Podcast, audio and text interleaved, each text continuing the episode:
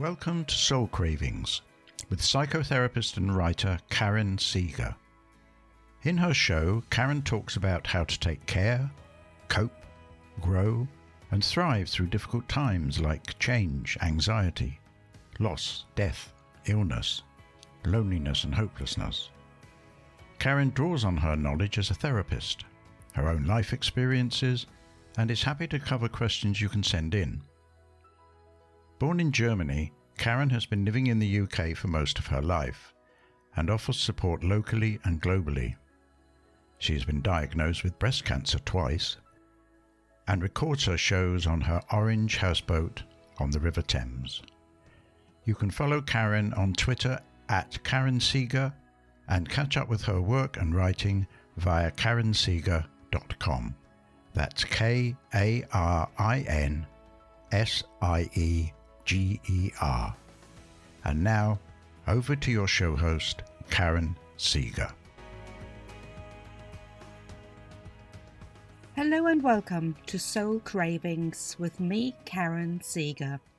Today is the first show in the program, so I thought it makes sense to talk a bit about soul cravings. What are they?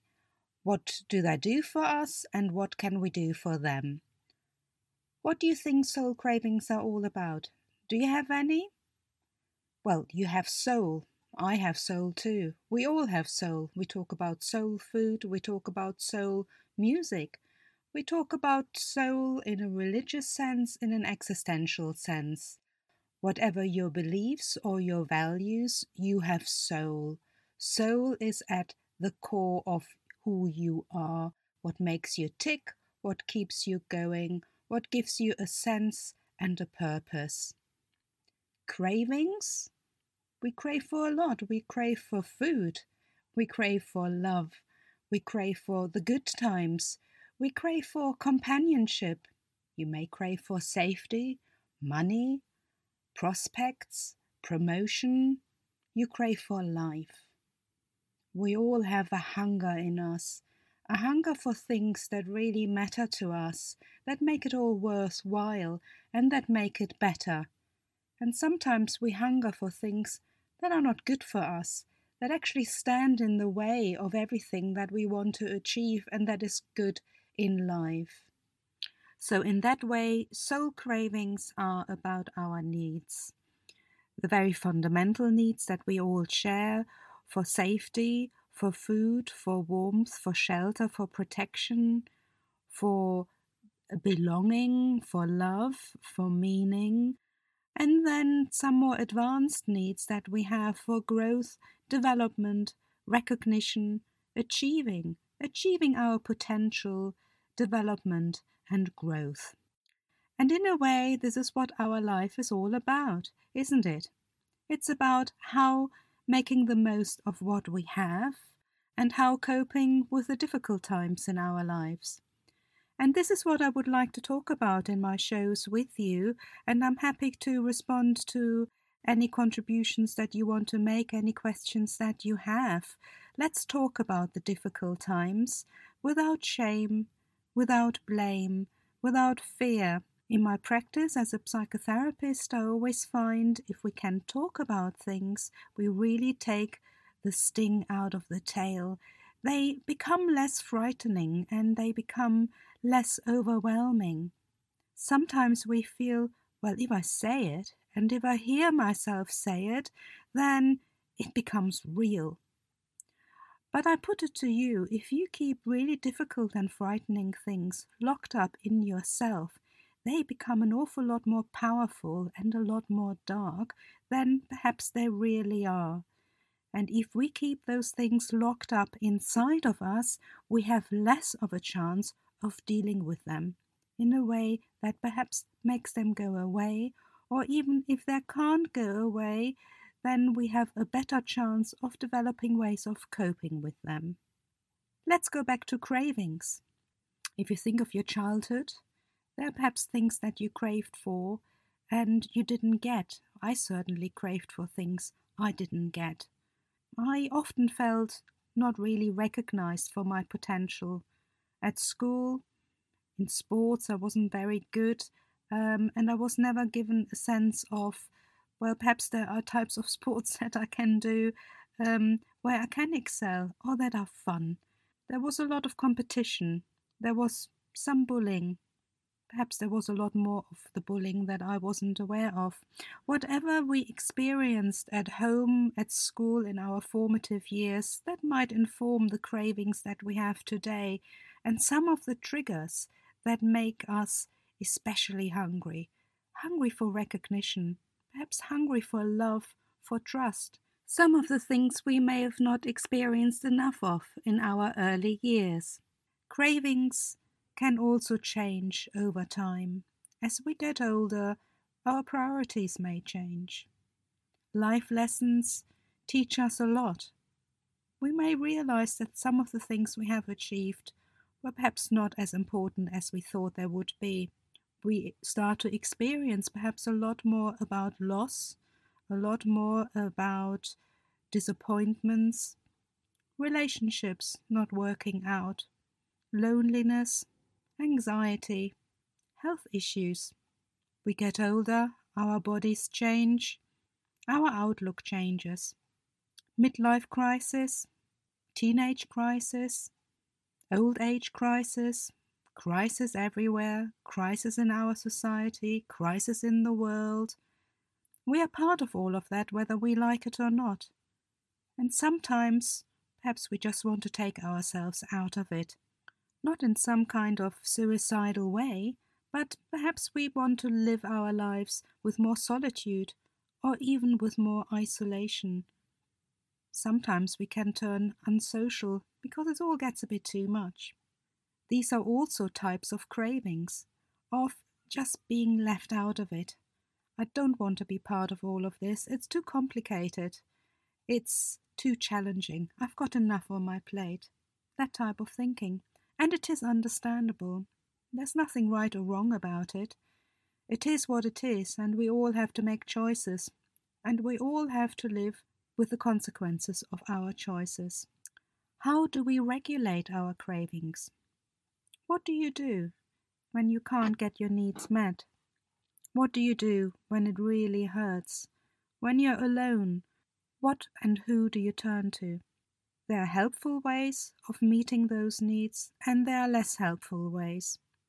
Activities, people, places, things we believe and do, they can help us with our cravings. There are probably already a lot of things that you do do in your own life which are about satisfying cravings, but you might not call it that way and you might not realize the connection. What do you do when you're stressed? when you feel alone, hopeless, depressed, frustrated, fearful, confused, overwhelmed? What do you do when you need to calm down, when you need to get some perspective? Perhaps when you are at pain because you've been let down or there is a loss, something or somebody has gone. What do you do? What works for you? it's really important to understand what works for us.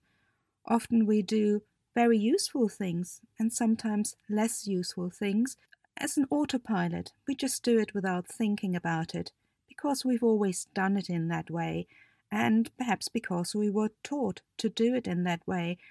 I'm not knocking it. We always do things for the best of reasons, even if they are not good for us. Sometimes taking stock and thinking about the things that we do and oh. why we might do them can be very helpful.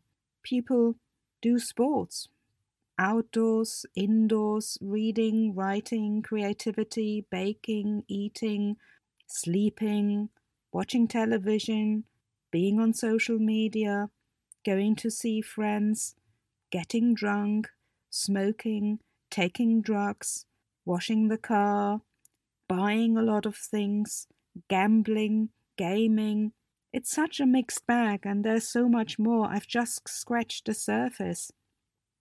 Different things work for different people, and some things work at some times, and at other times they have no effect on us. Then it's time to move on and find new ways of addressing our soul cravings.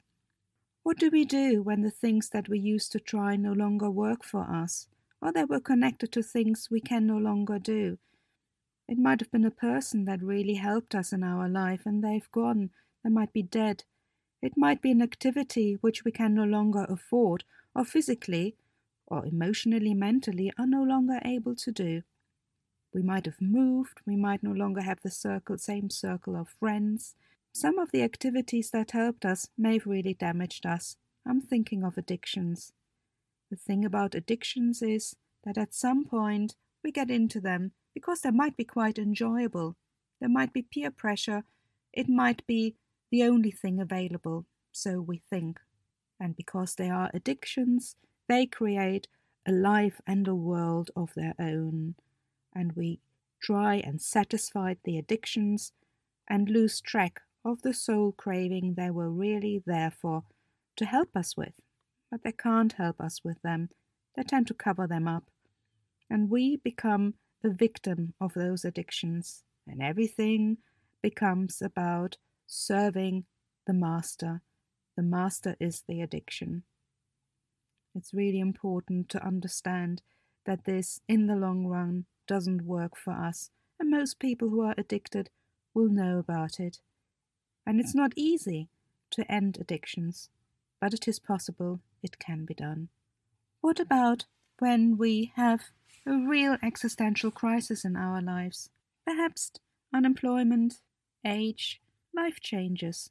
Life changes that are natural, life changes that are premature. We might get very ill, you might have read in my bio that I have been diagnosed with breast cancer now twice.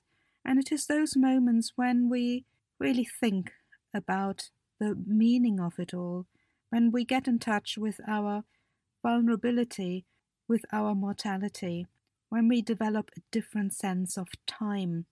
Now, those moments can be extremely frightening, very upsetting, very chaotic. Those are dark places.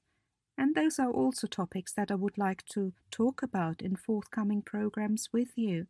How do we cope with those really dark moments? How can we hold on to some hope? How can we move forward and make it all worthwhile, even though what we might have left is not what we wanted, is not for as long and is not for as good? But how can we turn it into something worthwhile because we are worthwhile. You are worthwhile, even if you think perhaps other people don't look at it in that way. Other people might give you a sense of worthlessness, but you have value. You are valuable. And it is really important that we recognize in ourselves the value that we have. Too often, for a whole range of reasons, can we be our own worst critic? Do you like yourself? People talk a lot about self love. That's great. But many people are not at the level of self love when we can't even like ourselves. You probably know people, and perhaps this applies to you, who can't look at themselves in the mirror because what looks back at them is not what they like. It's difficult to befriend ourselves because sometimes we think whatever has gone wrong, it's all our fault. That we can't trust ourselves.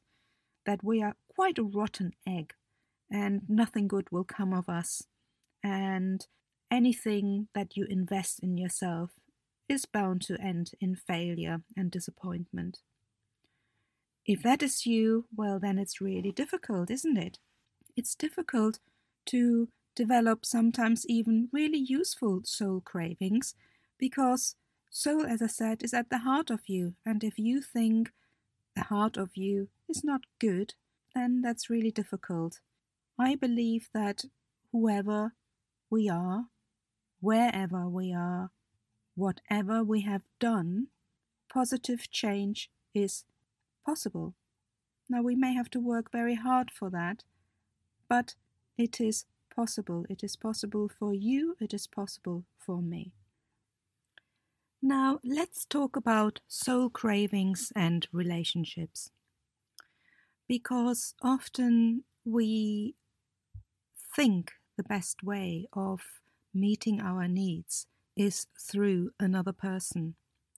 And indeed, you may have experienced other people thinking that you might be the person that can help them meet their needs. And you may know of someone who you think you need to meet your needs. And again, this is really understandable because we are all relational beings. We like to be in relationship, we like to have a companion, we like to be recognized and loved.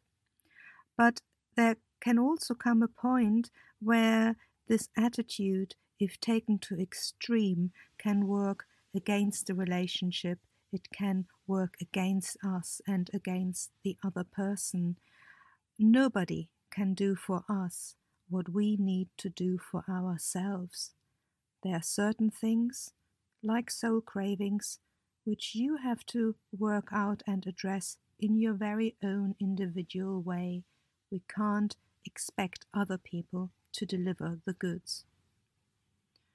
And this goes into the whole territory of perhaps being controlling in relationships and becoming quite frightened of the idea that somebody might want to leave us, or indeed somebody else might get frightened that you may want to leave them. Another area of soul cravings in relationships is when what we think we need to do to address our needs might be incompatible with the person who we are with. We might feel we need to do things that are time consuming and that are based on beliefs that the other person doesn't share. This might lead to conflict soul cravings and looking after them is also about self care. And when we take care of ourselves, we are often accused of being selfish, of only thinking of our own advantage, of our own interests. Indeed, it may be the other way around. You may be with somebody who takes care of themselves in a way that you feel excluded and you may think of that quite selfish. So, what do we do in such circumstances? Do we sacrifice what we believe is necessary to look after ourselves? Do we compromise? Can we talk about it? Are we perhaps not well matched? These are things we need to think about. It can happen that looking after ourselves can lead to conflict, and it doesn't need to lead to an end of a relationship. But again, be aware that taking care of your soul cravings might not be straightforward. It doesn't make it wrong. So, today we've done a bit of an excursion about soul cravings, which is also the title of my show, and today is the first program which has given you a bit of a flavor of the types of topics which I will cover here in the future, and also a flavor of how I talk and how I um, approach some of the difficulties that we all face in our lives. And I would like Soul Cravings to be a place where we can talk about difficult things without fear. And hopefully, by the end of the programs, you will always be able to take away some new ideas, some new possibilities, some motivation, and hopefully some inspiration. I'm a psychotherapist, but a lot of what I talk about is also based on my own life experiences. I believe we all hold wisdom and we all are teachers in some ways in our own rights. We all have a wisdom that we sometimes don't tap into enough. And I hope that this show will also help you to tap into some of your own wisdom and to develop courage to create perspective and some hope through the difficult times that you may be facing. In forthcoming programs of the show, I will talk about a whole range of different topics, ranging from hope and how to turn hopelessness into hope, regrets, life lessons, honoring our own wisdom, coping with grief, coping with crisis of purpose, midlife crisis, how to cope with chronic, life changing, and life shortening illnesses, including cancer. And this is for all people who are affected by such illnesses, not just those with a diagnosis, but also if your family, friends, carers, or medical professionals. You're always welcome to drop me a line via the show for any topics that you would like me to cover. On my website, karinsieger.com, I also have an advice column that you can write to for free, and I will always address a selection of the entries I receive and give an answer on my website. I can also provide an answer via the show here. I hope you have enjoyed today's program and that you can take something of use with you.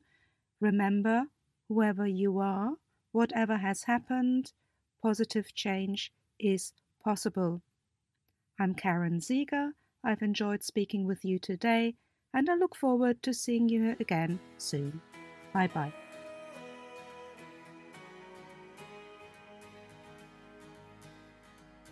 Thanks for listening to Soul Cravings with your host, Karin Sieger. You can follow Karin on Twitter at Karin Sieger. Catch up with her articles, videos, and work via her website, karinsieger.com.